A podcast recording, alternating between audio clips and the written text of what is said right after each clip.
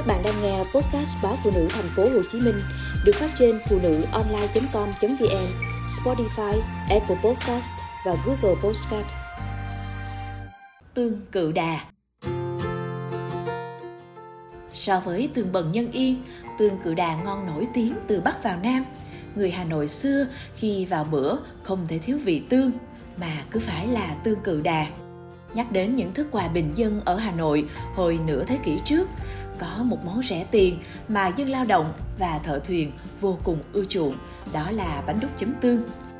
Ở những góc phố còn ngõ nhỏ, đôi khi ta bắt gặp gánh quà thu mình với hai bên là hai chiếc thúng, có mẹt đậy những lá bánh đúc tròn bằng lòng bàn tay, điểm vài hạt lạc, nhìn thấy đã có vị bùi.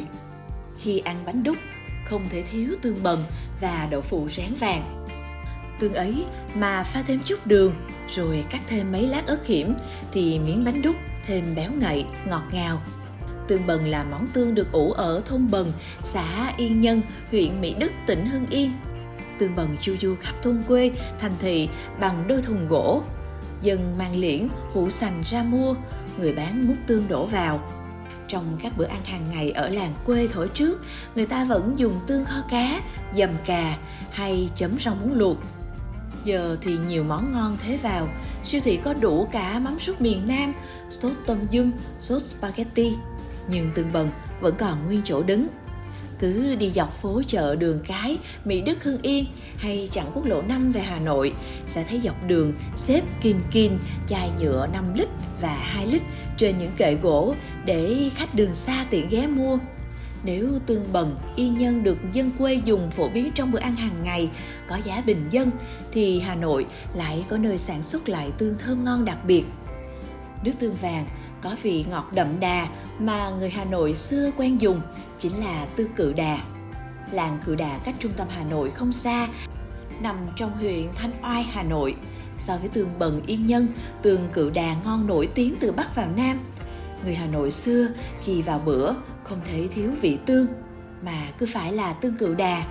Mùa hè, mâm cơm có đĩa rau muống luộc, đĩa đậu phụng rán vàng, đĩa rau thơm, bát cà pháo muối sổi và chén Tương Cự Đà vàng ươm đậm đà, thơm ngọt, thì cả nhà đều nắc nõm. Nhiều gia đình phố cổ đã quen với hương vị loại nước chấm này, nên cứ vài tuần lại có người gánh tương đến tận cửa giao nhà. Làng Cự Đà chủ yếu sống bằng nghề tương với truyền thống cha truyền con nối lâu đời. Để làm ra loại tương thượng thặng thì người làm phải tuân thủ quy trình rất khắt khe. Thứ nhất, không phải loại gạo nào cũng dùng được, mà phải là nếp cái hoa vàng mới gặt từ Hải Hậu, Nam Định chuyển về, rồi sàng sảy, nhặt thóc, phơi nắng, cho hạt gạo bong khô. Công đoạn rang chính cũng cần kỹ thuật, rang nhỏ lửa, đảo đều tay để không hạt đỗ nào cháy đen. Xong mới mang trà vỏ và ninh trên bếp củi cho mềm, rồi ngâm vào chum sành đến khi hạt đậu nổi lên. Nước ngâm đổ tương phải là nước mưa, chắc từ bể.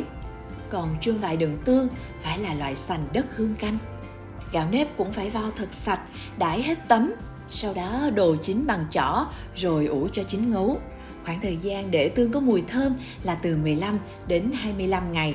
Người làm tương nương theo tiết trời. Mùa hè nắng nực là tốt nhất, tương sẽ chóng lên men. Trước năm một nghìn chín trăm năm mươi tư, Hà Nội có nhiều đại lý Tương Cự Đà. Dân từ các tỉnh phía Bắc đổ về Hà Nội, nhập tương, mang đi bỏ mối cho các cửa hàng. Ngày nay, do nhu cầu giảm vì có nhiều loại nước chấm khác thay thế. Chưa kể nghề làm tương rất công phu, vất vả và phải tuân theo quy trình sản xuất khắt khe, mà thu nhập thì chẳng được là bao, nên phần lớn dân làng Cự Đà đã bỏ nghề. Hiện tại chỉ còn một ít gia đình cố giữ cái nghề gia truyền ông cha để lại. Giới trẻ không mấy cô cậu thích ăn rau muống chấm tương, nên có lúc tôi than thốt không biết tương rồi có mai một, cho tới khi biến mất hay không. Nếu tương biến mất thì hẳn là bánh đúc cũng mất theo. May thay, dù sản xuất tương chỉ để phục vụ cho bánh đúc thì người ta vẫn cứ làm. Hôm Tết về thăm làng cổ Đường Lâm, thấy nhiều nhà vẫn giữ một sân đầy vại tương và chủ nhà say mê nói về tương. Tôi bỗng thấy mùi tương thơm tho làm sao. Có lẽ bởi đó là mùi của quê hương.